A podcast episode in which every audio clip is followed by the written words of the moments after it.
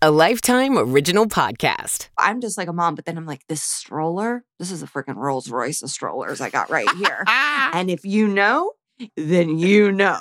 And so I'm worried they're not even going to snatch me or Conrad. They're going to say, take the baby out, give me the stroller.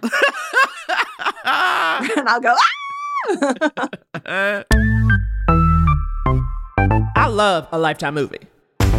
She's British, she's bitchy, and she's scrubbing the floors. His hair is the shape of a sled. Corn on the cob at a funeral. If someone gives you 31 gnomes, you have a motive to kill them. Lifetime rule number 14 don't go alone to suspected crazy's house. I've got someone's dog pooped on someone's lawn crimes to solve. well, maybe it's better to be eager than to be complacent. You do this job long enough, you discover that life is much more mundane this mundane at all. And I know how hard it is to lose a loved one. But like I said, with elderly folks, this happens.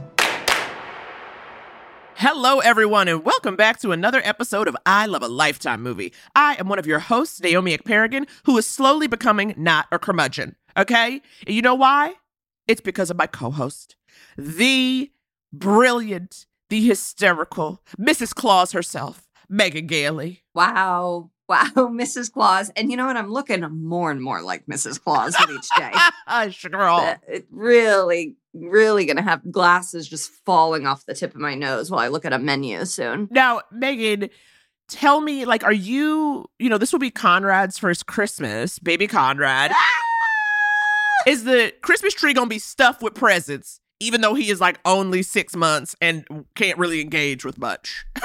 well, probably, probably because we also have like, you know, when you get this, when you're married or like in a long term relationship, you you have to factor in other the other side of the family's holiday plans as well. So we are. My parents are coming for Christmas, and then lo and behold, CJ goes, "Well, my mom's coming too."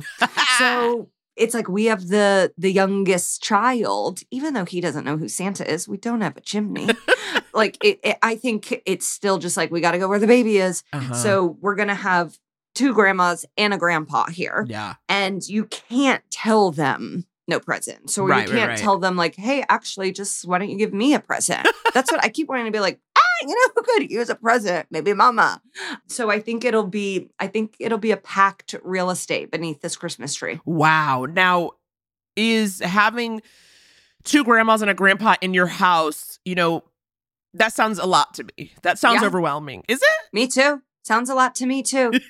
sounds a lot to me too. And I think they're I Eh, not everyone's going to be staying here all at once. I don't want you guys to think I live in a mansion. I do not. but it's still the comings and goings yeah. of and then we're going to go to this little Danish town called Solvang. I love Solvang. You do? I, I got to get all it. the wrecks from you. Yeah. So my mom has been dying to go. Yeah, yeah, yeah. And so she loves Denmark. She is actually of Danish descent. And so we're going to go there. And I think that'll be really magical and fun and cute. Mm-hmm. And, and the gnomes and the houses and the, like, it's, it's a little taste of Europe right here in Southern California. Well, Megan, speaking of gnomes, okay, yes. that gets me right into today's film. This movie today, you guys, is a holiday thriller, okay? Which you know, it's ah. kind of the best of both worlds for me and Megan, because you know me, I gotta see somebody running for their life. And Megan said, Give me Santa and snowflakes. Yeah, it's fusion. It's fusion. it is a fusion restaurant of a movie. Today, we are talking about the movie It's Beginning to Look a Lot Like Murder. Diana Hart learns she's inherited an old house from her beloved Aunt Tippy and goes back to her hometown to settle the estate. Matt, the estate attorney and her former flame, tries to rekindle their romance, but Diana believes that Aunt Tippy's death was not accidental and suspects everyone. Will Diana survive Christmas? Ooh, baby! We love this. This movie also has a cameo by Eric Roberts. You know him, honey, because he's in everything. He's also Julia Roberts' brother, Emma Roberts' dad. Yes, Hollywood royalty. Hollywood royalty. Hollywood royalty. So, honestly, without further ado, let's get into it.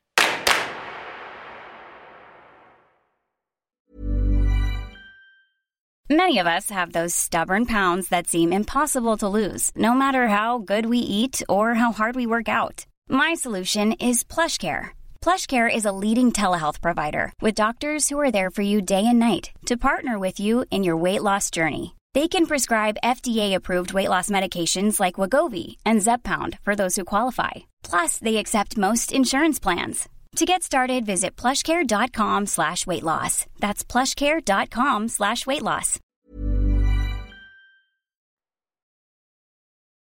We start off with one of our favorite things, or one of my favorite things, okay? Not raindrops on roses and whiskers on kittens. One of my favorite things is a dark figure searching for something in a basement. Okay? It's like you don't know who they are. They're in all black. You're like, okay, even if you weren't doing anything, you are dressed very nefarious. This is not a normal Yeah. way to dress. This is a way to dress that lets people know you're up to no good.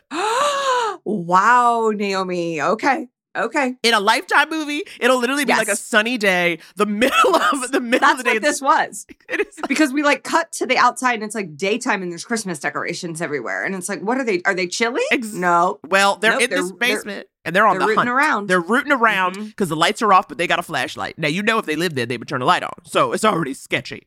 And as this person's like rooting around in the basement, we see an elderly lady. She's walking up the stairs into the house, and we learn this woman is Aunt Tippy. and I love her. She's Aunt Tippy's the sweetest little thing. We only see Aunt Tippy for like two minutes, honey, but she's sweet. I know. And I I, I should have known that bad things were coming to her. But I said, if someone harms a white hair on Aunt Tippy's head, I'm going to be pissed. And then guess what? honey, Aunt Tippy goes to the basement because she hears that rustling around. And I tell you, cut to Aunt Tippy with a broken gnome, dead on the floor. Honey. Now, did you say a broken gnome? Well, yes, Yes. gnomes are a big part. I wanted the listeners to know you did not say a broken nose. Right. You said a broken gnome because Aunt Tippy has gnomes everywhere. Like this house, for this being a thriller, it's probably the most decorated Christmas house we've ever seen in a Christmas movie. Absolutely. It's like a Michael's exploded. All right. It almost is Christmas with a touch of hoarder. Just a little bit. I'm not going to lie to you, okay? It's excessive. Aunt Tippy loves the holidays. And she talks to the gnome. The, she's like, I thought I told you to be a good little boy. what have you been up to tonight? hmm? which I love. I love, I love, I love. And and obviously we are in the generation of Elf on the Shelf, which I do think is lying to children, but if it does help your parenting, fine. I'll probably I'll probably the Elf on the Shelf will probably be year round in my house. I'll be like, he's watching you. So it's like you can talk to anything you want. I talk to myself. I talk when I'm outside. I'm talking in the grocery store now. I'm singing to myself. I'm Aunt Tippy except for I am not at the bottom of the basement. Now, before we cut to Aunt Tippy dead, we do get the impression that she knows who this hooded figure is. Right. Because she does for a second. You just see her be like, What are you doing You. here? Or, oh, you say you? It's goes, like, You. and it's like, okay, well, she knows them. so you're like, okay, who came after this sweet Aunt Tippy? Who she knows. But honey, before we can even get into that, we cut to San Francisco, middle of the day. Upbeat music. Everyone's having a great time. Sunny and SF. Which is like kind of rare. And then I'm I'm thinking who lives here because that's expensive. So I'd like to know what they're up to. And we find out immediately. It's Diana, who is our lead of this film. Now she is busy. She is on the phone with a customer and she says the package will be there on time. And then she starts talking to her employee, best friend, black friend, Riley, who loves true crime. And she is like listening to a podcast. And then they start talking about this business. Now, Diana's business is such a prominent figure in this film. And we never once find out what it is. No detail whatsoever. It's just the business, the business, my business, to the point where it was like, is this some weird Mad Libs where she just has to say a thing?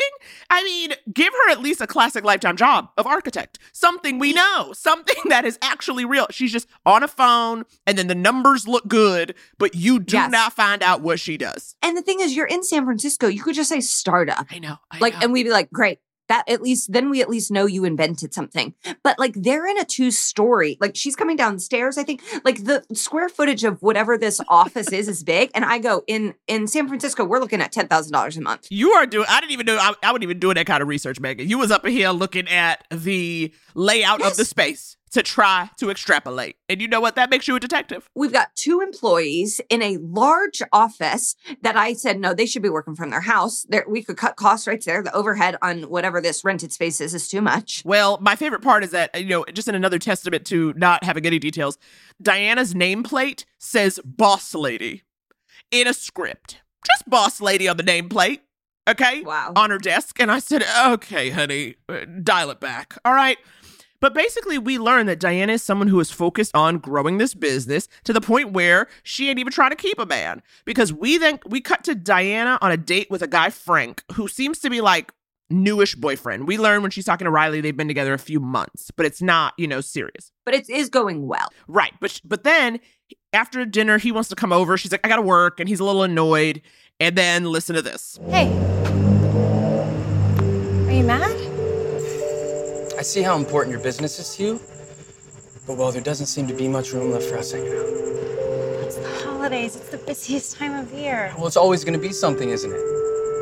And as both of our businesses grow, it's, it's only going to be harder to find time to spend together. Exactly. So you understand? I mean, if we can't find the time now. Diana, you're great. I'm just starting to think maybe we're in different places. Are you breaking up with me? Yeah, I, I guess I am. Okay, so that's Um, over. That's over. Frank's out. Frank's out. Excuse me? Frank must have just read He's Not That Into You because this seems drastic. I don't like Frank though, so I say good riddance. Get him out of here. so she's mad. She like is walking away to her car and he's like, uh, Do you want me to walk you? And she says no. And I'm like, That's no, you let. Even though he just broke up with you, you let him walk you to her car, unless you think he's bad, and then you find someone else to walk you to the car. Right, absolutely. But then as she's like walking to her car, and this is something I cannot stand. It was like one of those very annoying fake outs. Again, they have to like it is very hard creating a Christmas thriller and trying to give us both the magic of Christmas and the fear of death. And so there are these moments where it's like, for instance, after she leaves Frank, she hears someone calling out, just going, hey, hey, Hey! And then she gets scared. She grabs her pepper spray and she like goes, and, and it's Frank. And he's like, you dropped your phone. Why wouldn't you say, Diana, you dropped your phone? Thank you. How do you just go, hey, hey? You know the what person's name? What? Diana. It's like, don't waste my time with bad fake outs, okay? and he sounded totally different. And but I'm also like, if you didn't know how his voice sounded, it is time to break up. If Can you imagine Andy just going, "Hey, hey, Andy"? it's so insane. But like when he comes to drop off the phone, you think, oh, well, maybe she's gonna like try to keep him. Because this is the thing, as much as you say good riddance to Frank, the thing about that, what we heard in the exchange where he's like, we're busy. Sh- Diana basically is like, I don't want to do work in this relationship. Because he's basically like, if we if we don't have mm. time to hang out now, when are we gonna hang out like as because also he has a business too. It's like, okay, it's San Francisco, everyone's got a business. But like if you're both growing and she's like well you understand it's gonna be impossible like she does not seem into him is basically the point I know, but she does. It does make it seem like her business is busy because it's the holidays, Right. Well, do we have any? I, I'm like, is it sex toys? no it seems like a some i'm like i know we get nothing i'm like does she even does she They're shipping things. she's shipping They're things. shipping. we know she's shipping So it's a tangible product. but we don't know you know what i think based on diana's well-conditioned hair it's probably like hair oils okay i'm just making it up Oh, yeah, or it's it's something for personal appearance. absolutely she's an influencer And to that I say we got to get her on Shark Tank. Yeah. Yeah, yeah, yeah, yeah, yeah. But basically, just when Diana's about to talk to Frank, she gets a phone call, you know, the phone that he just gave back to her. And this is when she finds out that Aunt Tippy died, that she fell down the stairs and died. And then immediately, this whole Aunt Tippy thing is made more confusing because we learned that she wasn't actually Diana's biological aunt, she was her grandparents' neighbor. And so when That's Diana would go visit her distant. grandparents, she would go to Tippy's house. And I just felt that was strange. That's like I I have one of these moms. You may, may have one of these moms. Every time I talk to her, it's seven different people that died. That it's like this seems like someone who I you know would love and care about, but my mom would be like Aunt Tippy died, and I'm like that's too bad. Mhm. Oh gosh, sad. End of story. Right, right. But Not for Diana. well, especially because though, here's the thing: we learned that Diana hasn't seen Aunt Tippy since she started the business. Okay, the business in quotes. Now I think she's in the mafia, so the years, right? And like Aunt Tippy would send Diana a gnome because again, Tippy loves her gnomes, But now, when what I love the most is that when Diana finds this out, we see her FaceTiming with her mom, and her mom is. It looks like she is drinking a cosmopolitan in the middle of the day. She's on a Mhm. beach. She is loving. out though. Honey, she Yeah. is retired. She is loving it. Her mom to me feels like Carrie Bradshaw once she settled down. That's the energy I'm getting from Diana's mom. Yeah, she's in a caftan. Yeah. And I said, let's just follow the mom. I actually don't need to be with boss lady Diana. I need to be with sitting lady Diana's mom. exactly. So, you know, Diana is already like, this does not make sense that Aunt Tippy fell. And then Riley's over here just pumping her up, like, you know what? That's true. Falls are usually pushes. And it's like, Riley. Which is not true of elderly people. Elderly people, you guys know that I've worked at a retirement community. Elderly people fall all the, All the time, time. and it's devastating. Yes. And it usually means there's a decline in health and Right. ding dong death is around the corner, unfortunately. It's terrible. It's terrible. a fall is like us getting a hangnail. Ex- like it happens, Yeah. Riley. Yeah, exactly. So then next thing we see Diana, she gets to Aunt Tippy's house, beautiful old, seemingly I think Victorian. I love the big Yeah. old houses when they give us that for a lifetime movie. I never want to live in one, but I do like looking at them. Why wouldn't you want to live in there? Too creaky? No, it they're they and I don't even love a full open floor plan, but it's like here is our giant formal dining room and it's like, well, I there's nothing I'm going to do with that.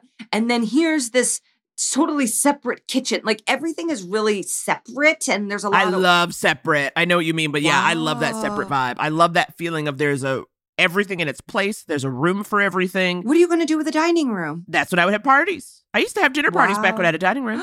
I loved it. wow. And it would just be a nice, like I like that a lot more than the open floor plan because I also like privacy. Like I, I like to think that I could just go be eating and you could be watching TV and you don't know what I'm doing. you can close a door and not have to yeah Some privacy. no i i i like a midpoint Mhm, of mhm. of i don't want one big room i find that to be difficult to decorate but i like a wall here and there but Yeah. not a ton of walls Uh-huh, so uh-huh. and now you guys know how naomi and i feel about open concept But I will say this though, Aunt Tippy, again, you see her walk in the house. She's obviously she seems in good health when you see her in the opening and she could like She's 80 get herself, though. but she's still grown. When I'm 80, is I'm living in an apartment, okay? I'm living in a one bedroom, keeping it contained, keeping it one floor. I'm not running around. I'm not ripping and running. I'm not going up and downstairs. and the way she died was she fell down these treacherous Yeah. basement stairs like there's a banister like halfway and then and then the banister ends and then they take a turn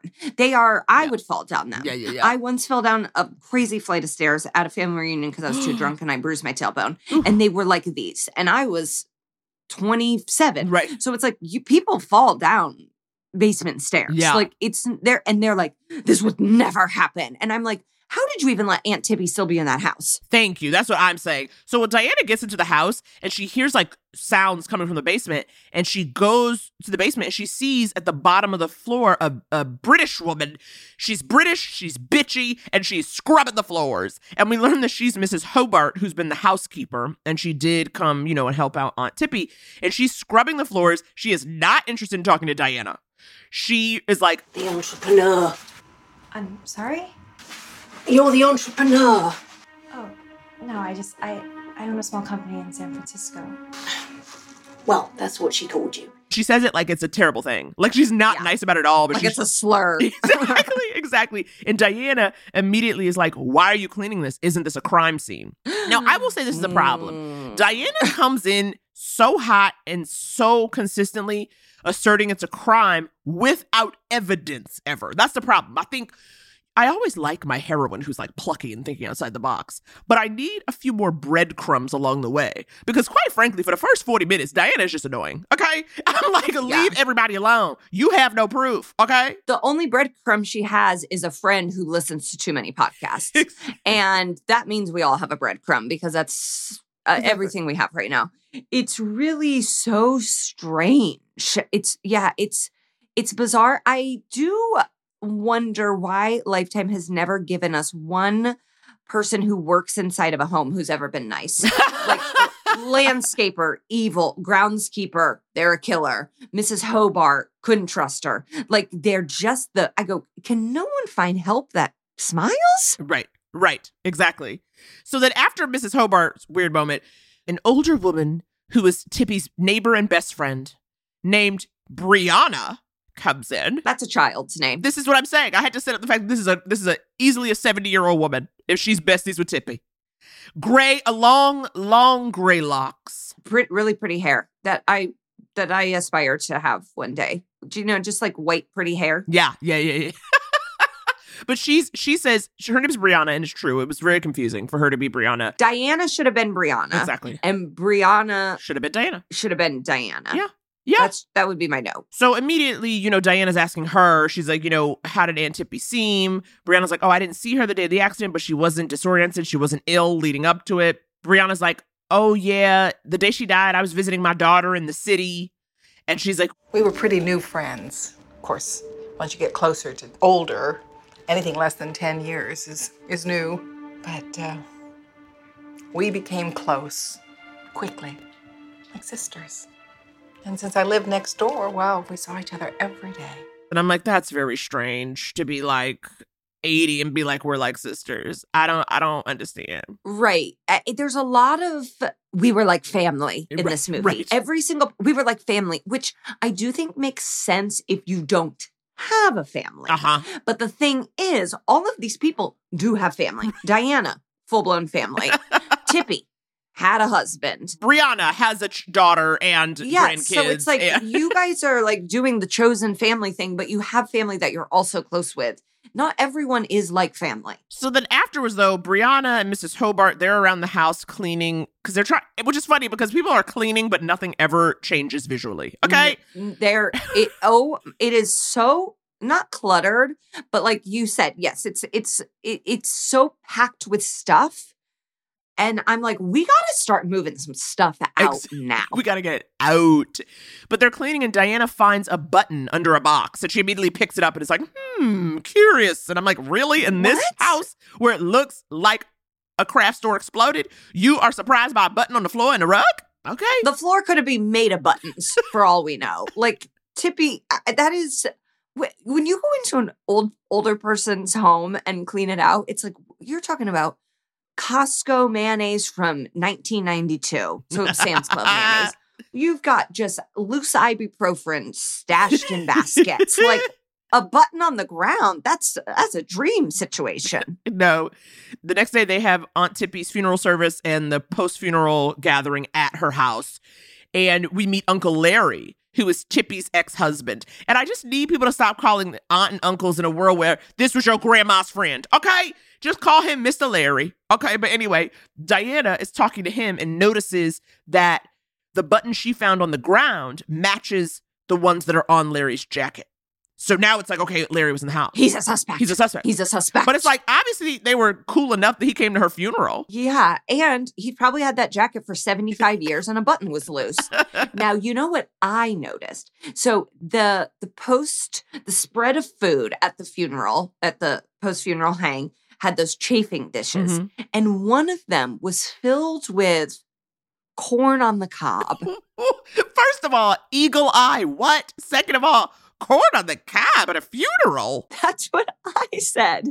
Corn on the cob and this is late December. So we're not even in season. and who who is like we're like let's think of the funeral foods. You got those little sandwiches Mhm. probably on like a hawaiian roll or some other little roll. It's you got meatballs in a crock pot maybe some cheese and crackers out like a cookie and if they had a, deviled favorite egg? Dessert is that a thing or no? a deviled egg. Okay. it's it funeral food is the same as graduation party food and i love the food. Let's get dips. Let's get sandwiches. Let's get crackers. Corn on the cob? Yeah. Yeah. and they weren't even the long pieces they were the short pieces so it's like these old people they can't they cannot be eating corn Yeah. you cannot have corn on the cob at an elderly person's funeral i loved it i said put it in my lap i'm good for the day Oh my gosh. Uh, well, as they're cleaning up all the leftover corn cobs, um, Diana's in the kitchen when a guy named George Park introduces himself. He's like a black man, about 50 years old. He introduces himself as a detective and the head of Neighborhood Watch. And you're like, well, Okay. honey, what were you doing that night? And so immediately Diana's like, oh, cool. So have you looked into Aunt Tippy's death? And he's like, it was an accident. I really just came to say sorry. I don't know why you're trying to give me work to do. Bye. Like, he, he's really not having it. And it's like, Diana, you have no proof right now. Like she was elderly. It was a creaky stair. He's a detective and he's like, we're good. And I know we're usually not on the side of the Yeah. detectives in this, but like you're saying, where were you that night? He was probably at a damn Christmas pageant and his old neighbor fell. Like he's like, yeah, we're good. Case closed. Exactly.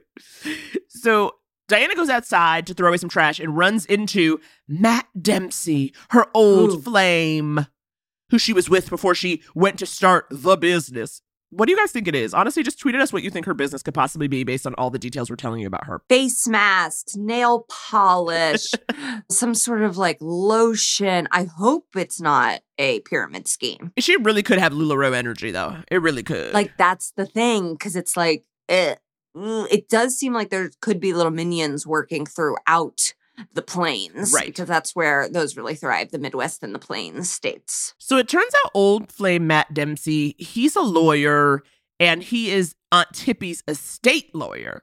So Diana's like, oh, cool. Okay, I'm going back to San Francisco tomorrow. And he's like, Yeah, I don't think so. Excuse me? Diana, you're you're the beneficiary Of what? of everything. Tippy's whole estate. This woman that's not even her relative. I would have been livid. I, I mean, Tippy ain't got nobody, nobody else. And then it's not just that, somebody who you ain't seen in a good four or five years. So she inherits this Victorian house. Yeah. Na- Naomi, I think this could happen to you.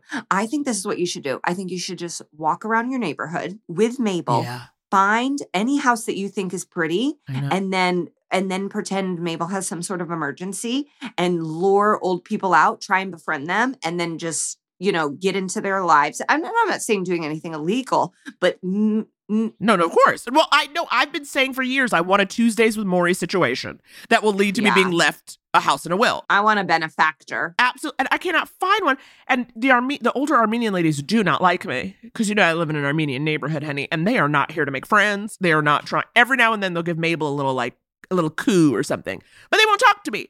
Early in the pandemic, there was an older lady. She was 94 and we were talking and she was like, You should come over for coffee. And I was like, Absolutely. And then Yeah. she pretended like she didn't know me. So I don't know if she forgot about our whole interaction. Well, she may have dementia. She may have forgotten about our interaction. Right. That's what I mean. but I was like, I was like, oh, that's my girl. Because I would see her because like one time I saw her because I'm on a street without a light or a stop sign, right? So you just you really have to Oh. watch. And I really I wait Yeah. for like both sides to be red and then I will cross if I really have to. Smart, smart. But one day I see her and my and my 94 year old girl, she just started walking. So I'm with Mabel and I just like come and catch up with her because I just like kind of to escort her because I just didn't want her walking. You're now the cross guard. Yeah. And she was so annoyed with me. She goes, I got it. And I said, I know you do, girl, but these cars gonna do what they want to do. You know what I mean? Because I because I could understand because I was trying to do it in a way that was helpful without feeling condescending. Or like, oh no, I'm I need you to be my guard. Right. I like that's what I do. I always turn it around of like, I'm trying to keep up with you. I know.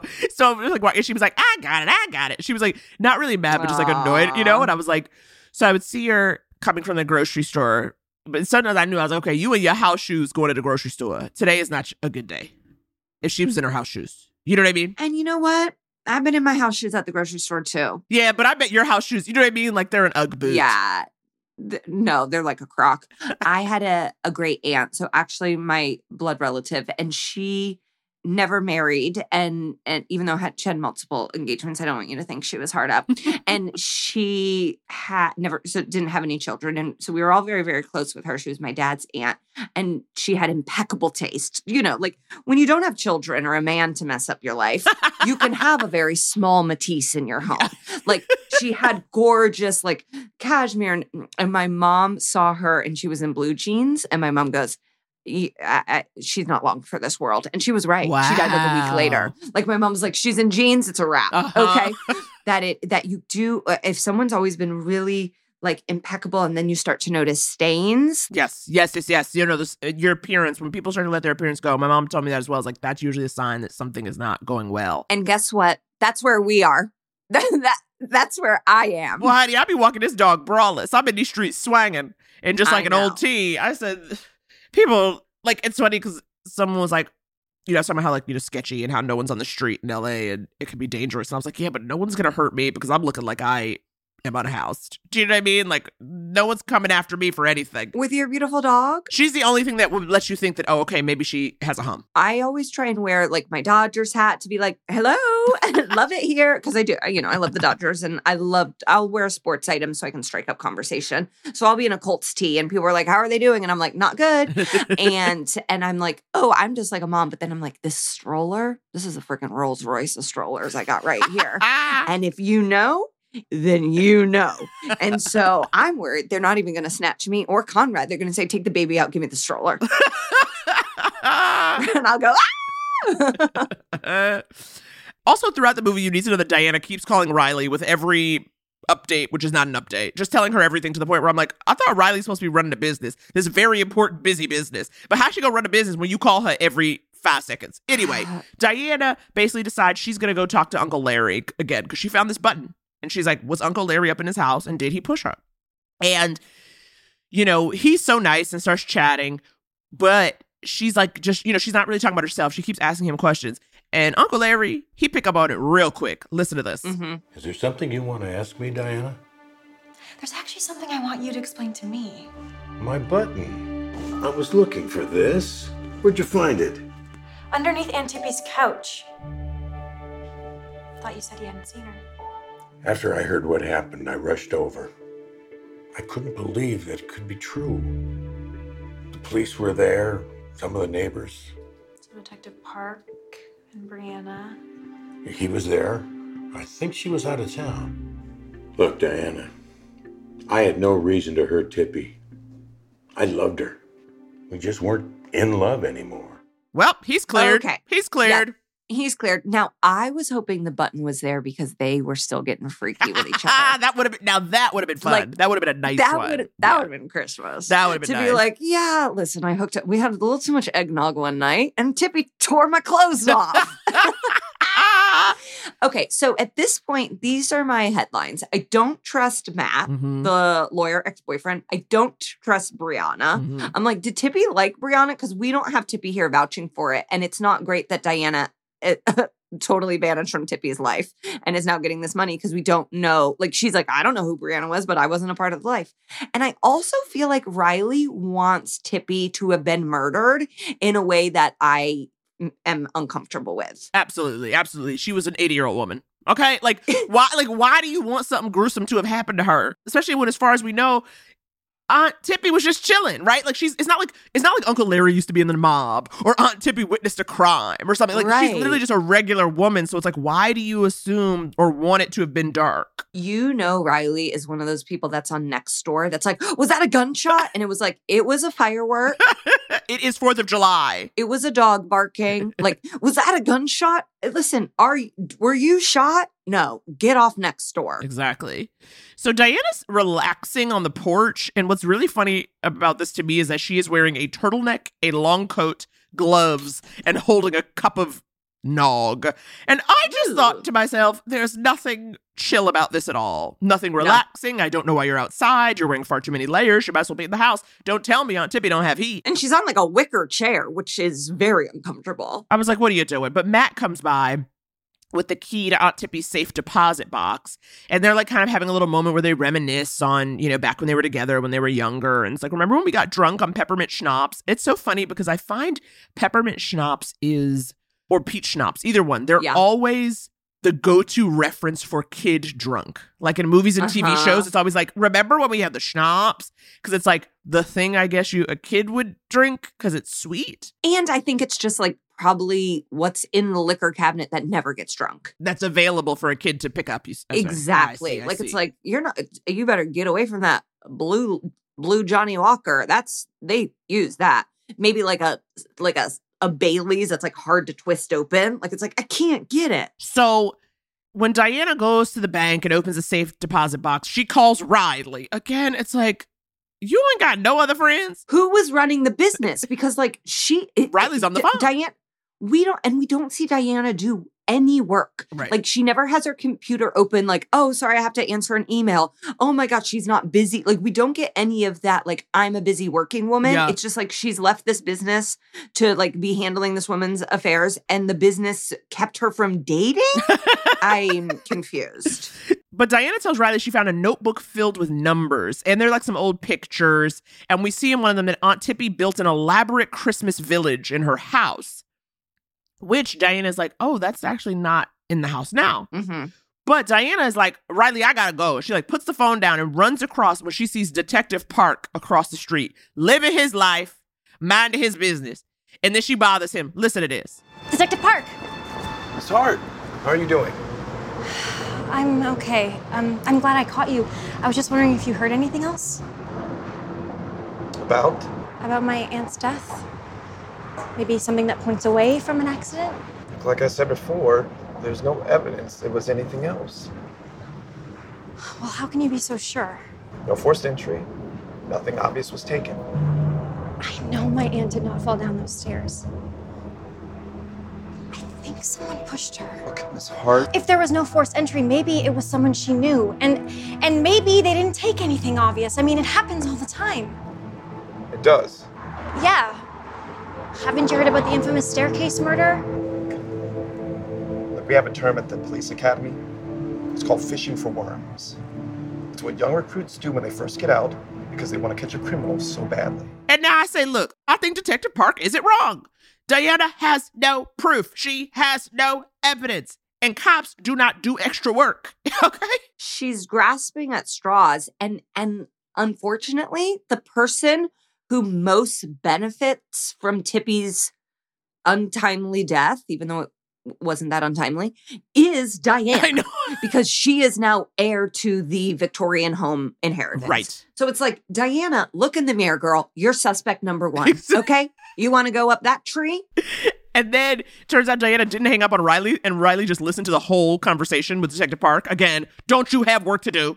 You keep saying you're gonna keep an eye on the business, but you're out here just staying in on phone calls that had long been over. And Riley's like, Detective Park is suspicious. And it's like, No, he's not. Oh, good lord. He's just a nice man in a small town who's like, oh, these white girls and their podcasts. So Diana then starts asking, like she sees Matt and is asking him, like, what do you think the numbers in this book mean? She thinks that these this book with numbers, it's it's got to be a clue to something, and it is very random, especially to be in a safe deposit box, a book of numbers. It's really weird. It, it reminded me of like the Da Vinci Code because like it is filled with them. Like it's it's very like a beautiful mind. Like they're not just like oh doodled. It's like pa- every page is filled with weird numbers that would to me it's the most suspicious thing that's happened thus far. Right, right.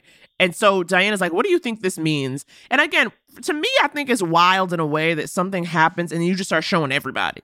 You have not been in this town in years. You don't know what's up. Don't show everybody everything. That's how I feel. Yeah. As I'm like, we don't know. But then Matt's like, you know what? There's an older lawyer at our firm. He- maybe he can help you. He, you know, would know more about Aunt Tippy.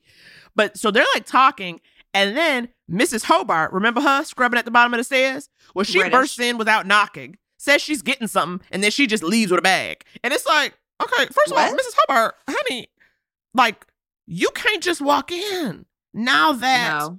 Diana is there, the property is technically hers, and the woman you used to work for is no longer alive. You gotta knock, babe. You gotta knock. This also British people don't behave like this. and like I know there's exceptions to the rule. This is like this is something a Gen Zer would do. This is not something a 50-year-old British woman would do. A 50-year-old British woman would like sit on the porch for hours and be like, "Is it okay if I come in now?" Like they have Mrs. Hobart all sorts of messed up. Now, I do want to say Matt's hair. I just would like to touch down on it You for must. a beat. You must. Matt is very attractive, obviously, or else he would not be in a lifetime film. I find Diana to be very beautiful too. Riley's gorgeous. He's a Land's End catalog model. His hair is the shape of a sled. Now, specifically a toboggan. So it's flat and then it swoops up Swoops like up. that. Yeah. Yeah, and I go, I wonder they I wonder if they styled his hair this way to be Christmas like. because when I see it, I go, "Oh my gosh, snow, I want to go sledding." Like it is so pronounced. Yeah, the swoop is so pronounced. It's like a lot. It reminds me almost like um Rin Tin Tin or something. You know, or Yes, like Tintin. I love Tin Tintin. Tin. I It's like I loved Tintin. that I'm like, can a lawyer have this hair? Like, I know a boy band member can, and I know probably A tween, like, a tween yes, can. a, a hot guy who works at a grocery store, a fireman, you know, any of the sort of men that I go, hmm, a lawyer. And then, and then I'm like, oh my God, teens are lawyers now. Like they're not, but like people that are like so young to us. Right. You can be a 26 year old lawyer. I know. It's insane. They're Wow. 26 year old lawyers out here. They're out here in these streets, closing cases, objecting. Okay. But you know who is not a 26 year old lawyer? The man that Diana goes to see next, who is Tippy's former lawyer. He's retired, but he still has an office and he still is taking cases on. so that is a little strange, but I'm happy he's here because it is the one and only Eric Roberts. Can you handle it? Wow. I was shocked. I said, Is that Eric Roberts? When I looked up, I said, Is that Eric Roberts? I truly was like, wait. It- there was like no lead up to it. It's not in the way that like the Patti LaBelle we're like waiting for her around every corner. Right. This almost felt like an Eric Roberts Easter egg. It did. Like I'm like, wait, what is he doing here? Well, then, I, as soon as I saw him, I go, "Oh, he's the mastermind behind the whole thing." Because why else would Eric Mhm. Roberts be here? Literally, th- as Mm-hmm. soon as I saw him, I go, "He did it. He did something. He was in it. He paid someone to do it." Eric Roberts. Because Yeah. Eric Roberts ain't just coming in here to sit at a desk and tell you about how Aunt Tippy gave him gnomes for thirty-one Christmases. Hey, and and to me, that's motive. If someone gives you 31 gnomes, you have a motive to kill them. because that's an insane amount of gnomes. But the thing we do get from Eric Roberts is that Diana's sort of wondering, like, hey, so I got all this stuff in Aunt Tippy's will. What about the other people who are in her life? Like, are they going to come after me? And he's like, no one's going to contest the will. Uncle Larry got money. And I like that he even said, he goes, I know he doesn't look it, but he is comfortable. With his loose buttons. I said, Uncle Larry got money, even though his button's fallen off. And that's how I'm going to be when I'm older. Because I ain't having nobody try to come up in my life and steal my money. I'm to look shabby. Even though we just talked about five minutes ago of you trying to get in other people's life Well, to steal their money. Exactly. Exactly. I don't want to. No, I don't want to steal it. I want them to love me enough that they Yes. right, right, bequeath. right. I would like something to be bequeathed to me, Megan. Do as I say, not as I do. Absolutely. Okay. He also says he does not know what the numbers in the book mean. So again, she's now you know 0 for two, and then Diana goes back to the house and she asks Brianna, who's a real estate agent, FYI. Okay. And she's like, Brianna, will you sell this house for me? So now this is what we have. Her name is Brianna. She's a real estate agent. She's supposed to be 32. All right. She's not supposed to be 70. It's an interesting choice. But Brianna's very excited to do it. She's like, I would be happy to. Okay, so Brianna, she is going to sell the house. So they're going to clean everything out, even though we've already established nothing gets cleaned out. and Diana vacuums in heeled booties. And uh, again, we continue the trend of people cleaning in outfits they should not be cleaning in. Absolutely. I just wait, can I just I just have to talk about things you want to touch down on. Megan, you have an eagle eye in this motion picture. You're clocking the the levels of office space. You are clocking corn cobs in the background. You're clocking heeled boots. I mean, what is like what you were sh- you were sharp when you watched this, and I need to know what was going on. I was not sharp. When I watched this, I was like frantically watching it because we I do want the listeners to know we have recorded 3 episodes in a week. it is a it is a record. It is something we did not even do when I was with child about to rip my body apart. Because this holiday time it's important and we we had something going on and we needed to get to it. So I was not sharp when I was watching this. I was as dull as a pencil on the last day of school. Oh, that is a good one, Mrs. Claus. That's a good Thank one. That you. is a good saying, and you got to keep that. We love it. I think what was happening is I wasn't catching any of the big picture things, but I but I can get in there and get the little details that do not help us at all. Right, right, right, right, right. Okay. I'm Riley. So Okay. later, we do see at least something is getting sent off because they're basically taking a bunch of the Christmas stuff and toys and gifts. I don't know why they'd be in Aunt Tippy's basement, but they are. They're donating them to a children's organization. And then there's one box where the guy's like, I can't take this. These are antiques. You should go to an antique shop. Which would never, Never happen. happened in a million years. The man wouldn't look inside. He wouldn't care. They wouldn't look inside. They would pick up the box, throw it Ace Ventura style. So Diana goes back down to the basement to see if she can find the Christmas village, you know, that she noticed. She was like, well, it wasn't up. And Lord knows and Tippy was had already decorated. So she's like, where's that Christmas village? But it's not in the basement. And then Matt is like, go upstairs, look at what we've done so far. And when she's gone, he grabs a box. We see him like grab a box once Diana's like out of view. And so you're like, okay, Matt, here it is. What's he up to? Yep. And Diana Trust that hair. thinks that Christmas Village was stolen. And we see upstairs. So basically, the whole reason they're decorating is because Brianna's trying to sell the house. And she thinks if we decorate it and make it look nice and cute, people will be attracted to it. And she's also baking cookies for the open house. And Diana's like, "S- Have you seen the Christmas Village? And Brianna's like, Not since last Christmas. I don't know nothing about no village. You know, she's like, Not interested. She's like, I can't help you. And then we see something that this might actually be my favorite character in all of Lifetime because it is so anachronistic yeah. that I just felt like, wow, this was a choice. This was a swing. Give me more of Yeah. this. Diana goes to an antique shop, and in a real spin on the stereotype, this place is owned by like a New Jersey mafia member, low level Yes. thug from New Jersey. That's the energy, Yes. okay? The man's name is Uh-huh. Jerry. Listen to this. Are you Jerry? From the IRS? No.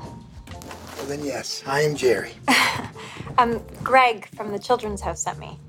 Did he say anything about our trip to Vegas? No. Um, he wouldn't take these because they're antiques.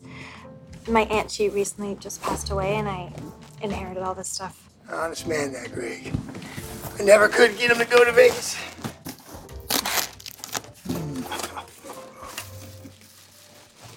Very nice. Give you a hundred bucks for the whole box. Okay, yeah, if you think that's fair. Let me give you some advice, young lady. You should do some research before you sell something. Each one of these figures is worth well over a hundred dollars. And so when I when I meet when we meet him, I'm thinking he must own this shop as a front to traffic stolen goods. Because that is like when you think antique shop Right. owner, you think an Aunt Tippy. You think an Aunt a Brianna, someone who is like hello, and then you bring them in and they go, "Oh, um, a gem for me." Exactly. so a wizard, a kindly wizard. um, uh, Antiques Roadshow. Yeah. But this, this, and, and we're people who are creators. We we create shows, we write shows. and I go, I wonder if they met someone like this Yeah. at yeah. some point because this is such a specific type of person to put in charge. but the good thing is, he ends up being very vital to the rest of the film. The most helpful person of the whole bunch. Yes, because I think he's been in and out of jail and he's resourceful. But the decision to help her is surprising to me because at first he goes, "I'll give you a hundred bucks for the whole box," and she's like, "Okay," and then he goes, "Each one of these is worth a hundred bucks," and so it's like, why did you choose to tell her the truth? So it's very interesting. There's something about Jerry where he like decides he's like, "I'm gonna be real with her." you know what it could be? Witness protection. Mm, okay, that makes sense. Okay, now we need a movie about Jerry. We need a spin-off movie about Jerry. He was a part of the mob, Yep. low level, and then he He ratted out know, some he people, ratted and him, then he had to go into Witsec. and now he lives in this like Northern California Christmas town Mhm. and quote unquote owns an antique shop. And he goes, "Yeah, Diana, I'll throw her a bone." I'll throw her a bone. And then when she's in the shop, she notices multiple Christmas villages. And we learn that all of these individual pieces are worth hundreds, even thousands of dollars. Now, Megan, would you like to reveal your own life experience? Okay, so and and they name check this in the film at some point. These are Dickens Christmas villages. Now they are little homes that are that were made, mass produced, uh, uh, based on Charles Dickens' writings. So. I, I do have to make a confession. I come from a family that had a Dickens village. My mom had dozens of them. They would be all around our house. My mom had specific like snow and trees and figurines to to round out the village in the same way Aunt Tippy did. Mm-hmm. I I honestly think my mom's display was prettier than Aunt Tippy's. Sorry, sorry to say that. And my mom now has divvied them up and given a bunch to me, a bunch to my brothers. I think I I probably got the most because I liked them and and the girl. So I have Scrooge's house.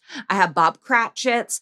And so when I saw this, that there were thousands of dollars, I go, well, I got a, I got a, I got a child's college to pay for. I'm going to see if this is true. Bob Cratchit's house. So oh, we're talking a, Yeah. a prime Prime, piece yeah, of this. prime real estate. Prime real estate. It's selling for forty nine dollars on eBay. okay, so this entire twist on the story is not based in reality whatsoever. Mm, no, Okay. because if it was, my both of my brothers would have sold them already. Right. well, in in our motion picture, honey, we see that on the bottom of each of these figurines are numbers, numbers that look a lot like the ones in Aunt Tippy's book. And Jerry explains that they're serial numbers and they're used to identify each piece. So she shows him the book that she found, you know, at her aunt's safe deposit box. And He's like, I'll look into it. I'll see if these numbers match up. And this is for me where I was like, again, Jerry is shady. He proves to be useful, but at this point, I'm thinking, what is it about Jerry Shady Las Vegas traveling ass that makes you think you need to loop him in on the murder investigation? Diana, he ain't the one. No, and Jerry's not doing anything for free. Hello. Like this isn't a, a favor to him is like knocking someone out with a crowbar and then you got to give him a fur coat. Like he's not fur coat. He's not Brianna energy. Right. He is I'll do this favor for you. What are you going to do this Right. for me? He's like, I want a cut. He's like, I'll get a cut of any profits. It's like, what are you saying, Jerry? Yes, you need to bring him a pinky ring Like, if you are going to get a favor from him. But somehow she said, I'm gonna trust Jerry. And she goes back home after that and she hears sounds in the basement. So she goes down to investigate, which is like, girl, stop going down places. But who is down there? But Mrs. Hobart, who is fixing things up, as she puts it, with a whole attitude, saying, Y'all messed up everything. And I'm like, I couldn't even tell what it cleaned up. So if they messed it up, I said. I said, okay. She's so mad. And Diana's like, I don't believe you. She like calls the police and has British Mrs. Hobart brought to the police Hauled in. station. Hauled in. Hauled in. And Detective Park, rightly so, he's like, Mrs. Hobart, you know, you can't have them keys. that ain't your house. You don't work there no more. And so he's like, you got to give the keys to Diana. And Mrs. Hobart immediately starts crying. And I Yeah. said, okay. And then Diana immediately is like, I'm sorry, I'm sorry. And then she breaks down and suddenly she's a nice person. And she's also so sad to lose Aunt She's Tippy. grieving. And She's she grieving. thinks Aunt Tippy was pushed also. I'll never forget what she looked like in that basement. At that moment, I, I knew. I, I knew someone had pushed her. Brianna said I was being dramatic. The police just dismissed it. She was always so careful, holding on to that railing. I can't believe she fell on her own. I don't believe it. Wow. And Detective Park has got to be like, oh, oh, God, brother. Couldn't they have done this at like a cafe? Right. I mean, exactly. I've got someone's dog pooped on someone's lawn crimes to solve. Exactly. And so then he's like, all right, could y'all leave? It's like, okay, now this, I don't need two people coming up in here telling me somebody was pushed without evidence. Y'all could just go talk about it together. So he's like, get out. It seems, okay, so now Mrs. Hobart is no longer a suspect. She's sad and misses Tippy. Okay, but then we do find out there's already four offers on the house. And I said, this market. This is real. This is And real. the thing is, this is a week before Christmas. Who is out trying to buy a house? But Brianna's like, this is a great time to sell a house. And I'm like, how? This is insane. Well, I got an email from some, you know, realtors who have like mass emails. So they're like, we can get you sold by the holidays. Anyone who's looking to sell by the holidays. It's like, oh my goodness. I was like, who's going to enjoy like moving and cleaning on like December 26th? Anyway, but, Ugh, a nightmare. but here it is. Even though I think Jerry's shady as hell, he got answers. Jerry unlocks the key to the numbers. Listen to this. Your aunt started selling her pieces a few years ago. Four years ago, to be precise. Why would she sell? It's not like she needed the money. Did she ever tell you why she was selling? Never met her myself. What? No, usually she'd send a photo. I'd give her a quote, and she'd have the messenger deliver the piece. And if it was in good condition, I'd wire her the money. Is that normal? Oh, in this business, what is normal? The arrangement seemed to work for both of us. Do you remember what the messenger looked like? I don't know, she was just a kid. A kid? Well, she looked young to me. I had to call her once, but uh, I'm sure I don't have the number lying around anymore. It's too bad. What about the account number you used to wire the money? Do you still have that? Sure. Well, can you give that to us? Well, just have to go to the computer up front and I'll send it to you. So turns out Jerry's the best Wow. investigator in the whole town. I'm and, and this is one of those things too. I'm really surprised that they put the brand name in here of Yeah. the Dickens Village because there are uh, my mom will tell you there are little knockoff villages. Sometimes I go to other people's houses. They don't have the Dickens village. They've got just some sort of like, you know, they bought at Target village. and that's not the same. That's not the same. Because my grandpa, he was, you know, in the same way that Tippy was giving out gnomes, my grandpa Willie, he was giving out these Dickens villages. He would buy my mm. mom new ones every year and she loved it. So And they're really only going for forty nine ninety nine. I mean, the Cratchit's house is obviously not a great house, but you're not living in it. It's part of the collection. I don't know how much Scrooge is going. There's like a pretty, my mom kept some of them. I remember there was like a really pretty train station because then they just, I, they started making houses and I go, this wasn't in Dickens. you know, they're branching out. Yeah, yeah, they're yeah, doing, yeah, they're yeah. doing prequels, they're doing sequels. They're really taking creative license with old Charles uh, literature. So later on, again, back to the motion picture, Diana's out here on the case, and I'm like, is there a case? I'm not that interested. But the point is, Diana, she's upstairs, she falls asleep in a chair, and she's like woken up by weird creaks and footsteps. And she goes downstairs to investigate. and she grabs her pepper spray. I said, smart girl, okay. And Yeah. she's like walking through the house, and she sees a hooded figure all in black in the middle of the living room. And she sprays him. And then the guy's like, ah, ah, ah. And we see it's Matt. Y'all. Wow. Y'all. Tintin hair. Tintin hair up in that house. We got to take a break because I did not see Tintin hair coming up in the house. No, I did not.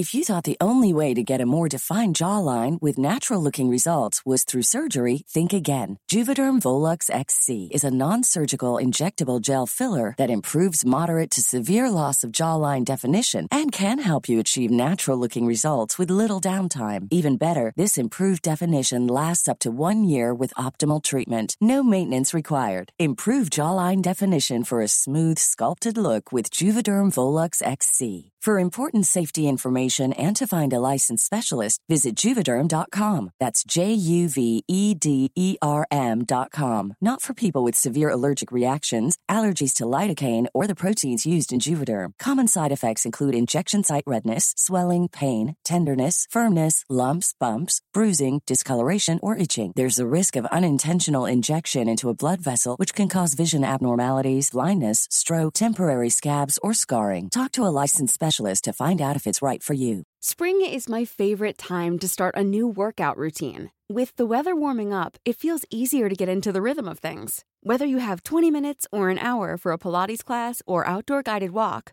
Peloton has everything you need to help you get going. Get a head start on summer with Peloton at onepeloton.com. Okay, we are back. Tintin hair has been sprayed by the pepper spray. And it's like, Matt, this is like the fifth time he spooked her, Yeah. too. Like he keep this is a theme throughout it. And you know she's jumpy. And he's like, Oh, I'm I was surprising you with dinner. The Chinese food is in the fridge. It's like, Matt, that's a and and he says, I'm she's like, Why are you dressed like a burglar? She literally says burglar, because he is. You look like a bandit. And he's like, I was going to the gym. No, he just came home from the gym. Which, if you try to surprise me, you need to take a shower first and dress yourself. Okay? Don't come to me straight from the gym with some cold Chinese food. he's doing a classic Megan. Oh, I worked out. I'll eat Chinese food, and it's like you got you. It's abs are made in the kitchen. Okay, Matt. you cannot get General Chow's right after doing 15 minutes on the elliptical and think you're going to come out even Steven on that. But for some reason, Diana doesn't mind this. They start kissing. And it's like, sure, it's a Christmas movie. Let them kiss. Yeah, because this is an old flame. She's letting her business burn to the ground with Riley, who's listening to 87 serial seasons. And she said, I got to get it in in Tippy's house in her creaky bed. So, you know, Jerry had found out that these Dickens villages were being sold through a messenger, but didn't know who the messenger was. And so now finally Jerry's like, I got it. Here's the number he used to wire the money to, but we still don't know who the messenger, like, who does that belong to, right? so Matt and her, we can only imagine, got freaky, and we're th- and he's thrilled that she's back in town. Then he has to go to work, but before he does that, Diana spots one of Aunt Tippy's boxes in Matt's back seat. So she tells Riley this, and Riley's like, "You got to call the cops on Matt." And so that's what she does. Then we are back in the police station. Detective Park, at this point, I would I would get a restraining order out on Diana if I was Detective Park. I go, girl, you cannot come back in here until you have something. And you're just bringing your exes in. So he is grilling Matt because he thinks this is a lead. And Diana is sitting next to Matt while he's being interrogated. And they're not in an interrogation room. They're just in, the, I'm like, this cannot be protocol. They're in the bullpen. They're just like at his desk surrounded by people. And you're like, why are you doing this? And he's like, what do you have in your back seat? Now, this is a woman who has recently passed away and he just has a box of hers in the back seat. Like, you're allowed to do this. There is nothing nefarious about this whatsoever. But Matt indulges them. He goes back to his car, brings the box in, and the box is actually filled with photos of Diana and Matt as children. And he was going to get one framed for her for Christmas. Listen to this. Matt, let me explain. There's not much to explain, Diana. You thought I was a murderer. Or at best, at best, a thief. I'm sorry. Just when I saw Tippy's box in your back seat, I couldn't help but wonder. Well, you didn't think to call and ask me? It's been so many years, I didn't know if I could trust you. And here I was feeling like we really understood each other. Even after you left me five years ago, I was willing to give you the benefit of the doubt. I did not run out on you. I just wanted to start my life, It didn't include me in it. which was your choice. Matt, You know, I thought that maybe, maybe we'd. Know, it, it doesn't even matter. We're going back to San Francisco. So here we are, nearly at the end of the movie, and we finally get a bit about their past because they just keep saying the phrase old flame. So now we know they were together over five years ago. I'm assuming these were like end of high school into college years. And then she left to start this business that we still don't have information on. Okay. But the business is a problem. It has ruined everything. She can't even be in love because of the business. I swear to God, if she makes lotions, I'm, I'd be dead. I'd be like, you don't have a life because you're making candles. she hasn't done anything since she's been in this town. So it's like you can balance this. You are because you're not doing any work. So we do get a Christmas movie element, which are sprinkled throughout, I feel like, of there's Yes, there's not yes. just the decorations, there's also like the old flame rekindling and the importance of family. She's a big city girl who's got to go back to the small town to understand that family is what matters. Thank you. And the importance of family comes to play again because Diana's parents are going to be stuck on a cruise ship and they're not going to be able to come back. And I think being stuck on a cruise ship is actually a Christmas nightmare. That is where a thriller could take place because you know it's international waters. If you watch Dateline, husbands are pushing their wives off to and fro. And Mhm. you cannot don't if if someone you love asks you to go on a cruise, they want to murder you. So these two, they're stuck on a cruise. They're not coming back. Diana says she's got to get back to San Francisco. She says bye to uh, Brianna. And Brianna's like, oh my gosh, I'm so excited for Christmas because I'm going to be spending it with my daughter who I haven't seen in ages, which is very strange because mm. Brianna's alibi the day that Aunt Tippy died was that she was with her daughter. And so Diana's like, Didn't you say you were with your daughter the day that Tippy died? She's like, Oh, yeah, her, my daughter was actually on business. I briefly saw her. I was helping to babysit the kids. I thought that was a very good cover. Very good cover. Brianna was seamless. She was seamless. She didn't even look like she had to find it. She just said, "Oh yeah, I just saw her for a second. and I'm like, "All right." But I think that's not how you you wouldn't say I was with my daughter. You'd say I was taking care of my grandkids.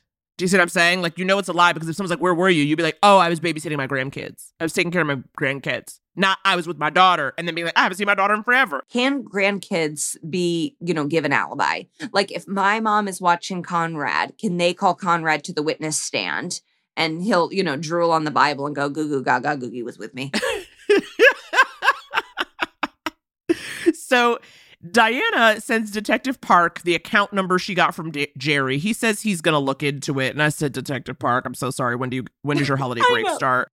You know, Detective Park like saw that she had Jerry a part of it, and he's like, "Oh no, no, no! Jerry is a criminal. So if you're talking to Jerry, then we're already off track, Diana." She then goes to Eric Roberts' office, and he's got a folder of Tippy stuff, and he's like talking to her about the figurines, and it's just like that's it. That's the last we see of Eric Roberts. He just is like, "Oh yeah, if she sold figurines, she would have claimed them on her taxes."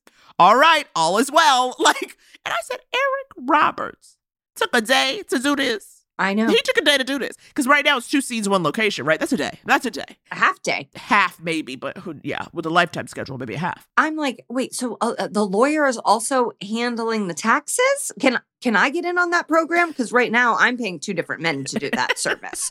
So if I could get Michael in on my taxes and Charles out, then uh, then I'm streamlining right Miss Tish Inc. Exactly, exactly. But then after that, Jerry sends Diana the messenger's phone number. So he has now found the person who has been couriering these figurines. And I'm just obsessed with the idea of a figurine courier. And then Diana goes to meet her, and she's a blonde woman who's wearing a lot of scarves and a beret. And she seems really nervous and doesn't want to talk. But she does give Diana some tea. Listen to this. I'm just trying to figure out who's stealing from my aunt. I didn't know I was doing anything illegal. You're not in any trouble. I just want to know who hired you. Please. It's an old woman. How old?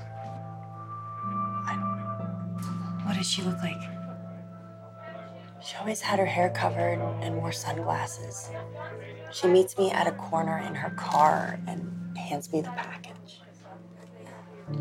Did you notice anything else about her? Oh, yeah. This time. This time? Recently? Yeah, yeah. So she just gave this to me. She wanted me to get a price for it. What did you notice this time? Oh, yeah. So she had a burn on her arm when she handed me the package. A burn? Yeah, like my mom gets when she cooks.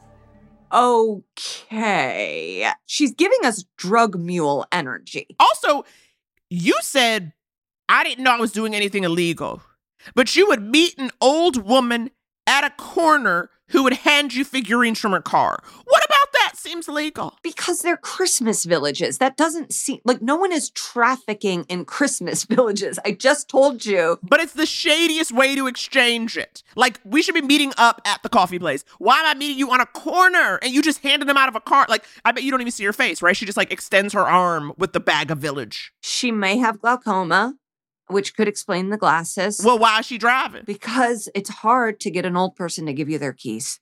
And they're going to be driving, glaucoma or not. So, if anything, the illegal thing she was doing was allowing this old woman to drive. but then I also thought the other thing about this figurine courier, the way she described a burn, she was like, like my mom gets when she cooks. Why? I just didn't, I thought that was a very strange way to describe someone, bur- just being like, they had a burn on their arm, on their forearm. Like, that's all it is. Yeah. Like, what does that have to do with your mother? And she gets them when she cooks? Is that happening all the time? I don't know. She should be cooking. I think it was done purposely because earlier in the film, we see Brianna baking cookies. This courier girl is, uh, when I see her energy, I go, oh, no, she's actually doing something illegal. Yeah. She's working for Jerry. His whole, oh, I have to find out who it was. I'm like, no, she is, she is taking cocaine over the border. Mhm, That's all mhm. I can, Yeah. that's what I believe. So now at this point, Diana goes to Brianna's house, which looks like a giant mansion. I said, "This is next door to Aunt Huge. Tippy." I said, "Okay, what is this zip code?" But this is my my big pet peeve. You know, lifetime rule number fourteen: don't go alone to suspected crazy's house. Okay, Yes. people keep going to suspected crazy people house by themselves. And she's been so quick to call Detective Park. Thank you. She's called Detective Park when the wind every time blows. she's wiped her tush. And now she's just going to go to the suspected murderer's house loose. Hello. And then she sees Brianna has a burn on her arm, which is all we needed. We didn't need to compare it to mom's cooking. And then, of course, Brianna's like, oh, yeah, from the Christmas cookies. And then she shows Brianna the account number that Jerry had given her and accuses her of selling the Christmas village. So you done gone to somebody's house who you think killed your old auntie. Straight up accuse them with the account number. And you just thought what was going what you think was gonna happen? What you think was gonna happen, Diana? Because you know what does happen? Brianna grabs a knife and goes after her. And I said, well, that checks out. And if we're saying rule 14 is don't go to the house alone, rule 15 is don't run upstairs. And the in, in, in this case, the stairs are right at the front door. Yeah. So she could have easily Gone out. eat she she chose it was left out the door, right up the stairs. And she goes, Well, I gotta go upstairs, I guess. I was like, what?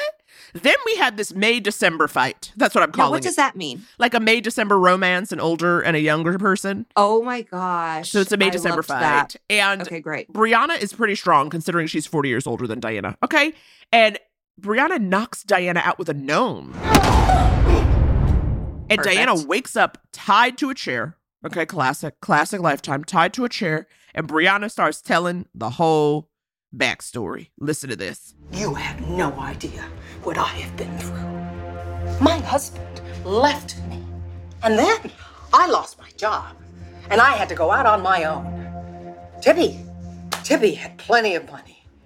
She didn't need those figurines. She'd pull them out once a year, and otherwise they'd be in the in the basement collecting dust. My aunt was so generous. She would have helped you. You could have asked her for help. I, I couldn't. Okay. You could have just asked Aunt Tippy for some money. I'm with Diana. Why don't you just ask her for some money? You're and she's living in a mansion. Like, do we need to sell that? You're you're a realtor. Thank you. Do, can we ask your daughter? She's obviously busy. She's working. The motive, you know, sometimes with these Christmas movies, we are like the stakes couldn't be lower, and that's honestly the case here, except for Tippy's life, of course. Right. But it's like I bet Tippy would have given you the villages, and you had that whole box of ornaments that Jerry said were a hundred dollars each. Yeah. And it's like, and you don't even, I'm like, also, now she's also, she's getting what, 3% of the commission on selling Aunt Tippy's house? That should get her out of the hole. Uh, it, it makes zero sense. It's like, what It are you doing? Zero sense. Okay. So Diana is tied to this chair, but she's able to like finagle getting her phone out of her back pocket. And she calls Detective Park, who's obviously number one in her favorites at this point. And he's like, Hi, Diana. And she's like, shh, shh, shh, shh. And she has the phone on speaker and he hears Brianna admitting to this. And he immediately gets the whole police station and they head on over there. Brianna says basically she was going to take all the figurines in one last go as opposed to these little bits and pieces she had been stealing. And then Tippy came home early and saw her with the ornaments. And Brianna saw Aunt Tippy trip and fall and didn't call anyone because it was better for her if Tippy just died. And then she was like, why? Tippy wouldn't want me to go to jail, which I think is so funny to say about someone who you just like let die. But also, can we point out that, yes, Aunt Tippy fell. She fell. When it was all said and done, she fell. She did. It was an accidental fall. She was startled. down the stairs. Diana said, "There's no way she would have fallen." Well, she did. She did, actually. Actually, she fell. Actually, she did. And then Brianna throws it in her face that she was never there for Tippy anyway. True. She's like, Diana, you were never even here, so you didn't even visit. You didn't even call. True. And she's basically like, I'm going to get away with this. And Brianna runs out, leaving Diana tied to a chair. And then off screen, we hear sirens. And what we can infer is Brianna being caught by the cops. It all takes place off screen. Hold it right there. Slowly. Your hands up. If anything, I was almost glad because I don't need to see a white-haired woman in cuffs. You don't? I do. I think it would have been very fun because Brianna was so like, I'm getting away with it. Yeah, she would have been like fighting in feral. She would have been fighting in feral. She really had that switch where it was like, "Hi, I'm making cookies." So like, Exactly. You know, I get- had to you're do right. it. You're right. Now I'm sad we were wrong. I was like, that. that. was a tour de force performance, I know. And so I guess that's Brianna being caught. We don't see, but just assume it happened. And then the next scene, Matt and Diana are sitting on Aunt Tippy's couch in the living room and he forgives her for being suspicious and, you know, admits like, hey, you were right that something did happen, even though Aunt Tippy still did fall. and Matt gives Diana a present and it's a gnome that looks like her and it says Mhm. Detective Diana on it. And I said, okay, Oh, is well- that going to be your new business? Also, stop giving people gnomes. No one wants these things. she's a terrible detective too. she's so bad at it. I I hope Detective Park saw that and kicked that gnome over. and then and then Matt also says, you know, I'm moving to San Francisco. He's ready. He doesn't want to he doesn't want to lose her again. Were you at? I said the last time y'all talked, she thought you were a murderer. So I don't know why you trying to make it work with her. I really don't. and you're going to move to San Francisco and start a new law practice. I, these people are not looking into the financials of this. They're not understanding the prices exactly. Like you want to, you got to get. You know what you have to make to be living comfortably in San Francisco, honey. And I think San Francisco has enough lawyers. I think you're better suited. You Eric Roberts retired. Now you're the only lawyer in town. You need to stay here. And it seems like Diana does not care about her business. So maybe she should move to whatever town this is and run the business out of there. Let Riley run it. That's all she's doing. Yes. And then just then, the doorbell rings. Who has surprisingly made it home just in time for Christmas? Diana's parents. Oh. I don't know how they changed the course of a storm and a ship's ability to get to port, but they did it. We uh, managed to get a flight. Took us a, a few tries, but here we are. Yeah, and we realized that you're right. We always do Christmas together. And I love that there's a dad because so the mom we'd only ever seen on the phone. The dad comes in, takes off his jacket, and is like, Yeah, it was a busy travel day. And I'm like, I wonder if they just like got a man from craft services to do this. like, this is like, it, it, it seems like they were like, Oh, we need somebody, you'll do. Uh, and so they cheers with hot cocoa that I do hope has a little pinch of rum in it, like the one she was drinking before. But they had they had four glasses ready to go. Ready to go. But then also, I didn't appreciate how the nog was just sitting out on a table. I said, Who wants some warm nog? Put a Disgusting. coaster beneath it. But I'm saying just like loot, like it's egg. If you've made real eggnog, it's like put that in the fridge. It's got to be chilled. I thought they were having cocoa. Oh, maybe it was cocoa. It looked kind of noggy to me. You know, like it didn't look a deep brown. And now here's a mystery for Detective Diana. As everyone starts to chat with their nog and their laughter, the camera pans across to a tree ornament of a gnome that says, I'll be gnome for Christmas. But Diana's not at home. She's at her grandparents' neighbor's house. She's not home. She's gnome, Megan. She's gnome. I just the the the themes were mm, iffy, iffy on this one. Look, you know what? This really did inspire me to create a holiday thriller because I do see, because it's a fun challenge. It can be done. It can be done. And I really, I will say so in a way, this was an inspiration. So I'll, I appreciate that. I think we're the minds for it too. Now, next week we have an incredible title. This is your movie. Like, I want you to read the log line because this is all you. Oh, okay, great. A sugar and spice holiday. Susie, a rising young Architect. what Megan's did I say? Returns to her small hometown in Maine for the holidays. While trying to juggle work and time with family, Susie is guilted into following in her late grandmother's footsteps and entering the local gingerbread house competition. Megan. Teaming up with an old high school friend, Billy, Susie must find the right recipe to win the competition and her true love. wow. So Billy could be a man or a woman. Megan, this is really your type. This is an architect. This is gingerbread houses. What's very funny is the idea that you could make a better gingerbread house if you are an architect. I said, if she don't get out a protractor, I am uh, walking out of the movie. And by walking out, I mean out of my house. Because you can watch this movie with your current Lifetime Movie Club subscription or go to lifetimemovieclub.com slash podcast for a free seven-day trial. So we'll be in Maine. We'll be in Maine. We'll be in Maine and we'll be with Susie. I've never been to Maine, but it feels like a white woman's paradise. Well, all you white women living in paradise, hope you enjoyed this week's episode. All right, you guys, we'll see you next week. Bye. Bye. I love a Lifetime movie. If you love Lifetime movies as much as we do, tune into Lifetime and LMN to watch all the new and classic movies that we can't get enough of. Check your local listings to find out what's airing on Lifetime and LMN because it just might be the movie we talk about next. And wait, there's more. Check out the new bomb Lifetime podcast, Crime of a Lifetime, where two amazing hosts take you beyond the headlines of a crime and they get into the nitty gritty twists and turns of the story. Mm, that's my jam. This podcast would not be possible if it was just Naomi and me, for sure. This episode is produced by Aisha Jordan and Elizabeth Scadden. With sound editing and mixing by the Podglomerate. Executive produced by Jesse Katz With original music by Blake Maples. and hosted by Naomi and Megan. You should know that by now. If you've gotten to this point, you should know that we're the host, okay? I, it feels like we don't even need to say it, but we'll put ourselves in the credits.